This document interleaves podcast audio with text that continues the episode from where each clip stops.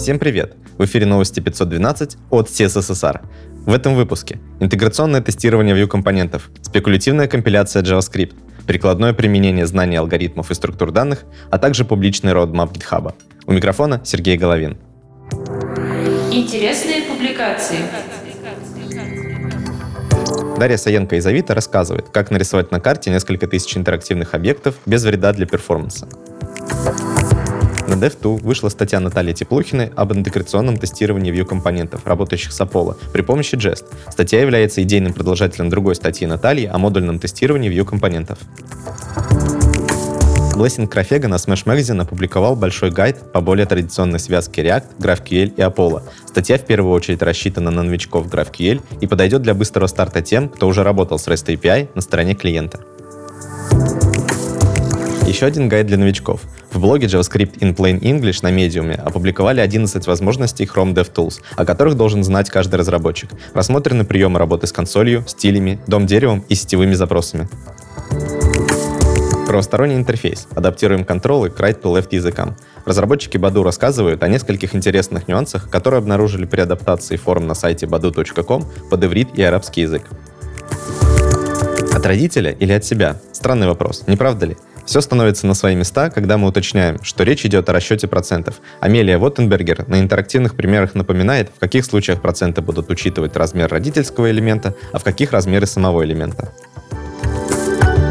В блоге WebKit вышел лонгрид, посвященный спекулятивной компиляции в контексте виртуальной машины JavaScript Core.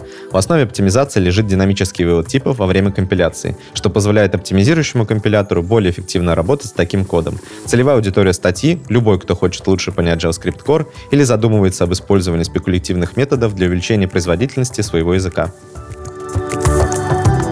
Все чаще слышу, как люди жалуются на то, что все это чисто академическое упражнение. Так начинается статья Джерджеля Роза об алгоритмах и структурах данных. Цель статьи — показать прикладную часть алгоритмов и структур данных на примерах решений, которые существуют в Skype, Microsoft, Skyscanner и Uber. Новости релизов. Вышел Firefox 79. Среди интересных фич — новый метод Promise Any, безопасный таргет бланк и операторы логического присваивания. С внутренними обновлениями Firefox и NoScript вышел Tor-браузер версии 9.5.3. Доступен 111 релиз Safari Tech Preview. В основном были доработаны модули Web Inspector, Web API и Storage Access API. Инкрементальное обновление статических билдов, персистентный кэш и поддержка пятого веб-пака. Вышел Next.js 9.5. В Laravel 7.22 появился метод Section Missing у директивы Blade, а команде Q добавился flag range. Кроме этого, на этой неделе вышли релизы Angular 10.07, NPM 6.14.7 и Git 2.28. Кстати, в этой версии Git был добавлен фильтр Блума для более эффективного и точного вывода графа комитов. К другим новостям. Ранее в феврале GitHub объявил, что больше не поддерживает базовую аутентификацию с использованием имени пользователя и пароля для авторизации. Вместо этого теперь используются токены. На этой неделе было дополнительно объявлено, что такая процедура будет распространена вообще на все операции, связанные с аутентификацией, а не только на авторизацию. При этом GitHub напоминает, что если для вашей учетной записи включена двухфакторная аутентификация, будущие изменения аутентификации вас не затронут.